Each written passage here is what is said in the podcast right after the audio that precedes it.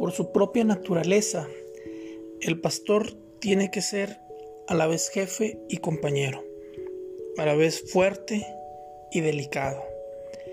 El liderazgo, el mejor liderazgo que existe, es el de Jesús como buen pastor, que es fuerte para defendernos, para dar su vida, para derrotar a Satanás, para derrotar la muerte y al pecado, y delicado para poder compadecerse de nuestras flaquezas.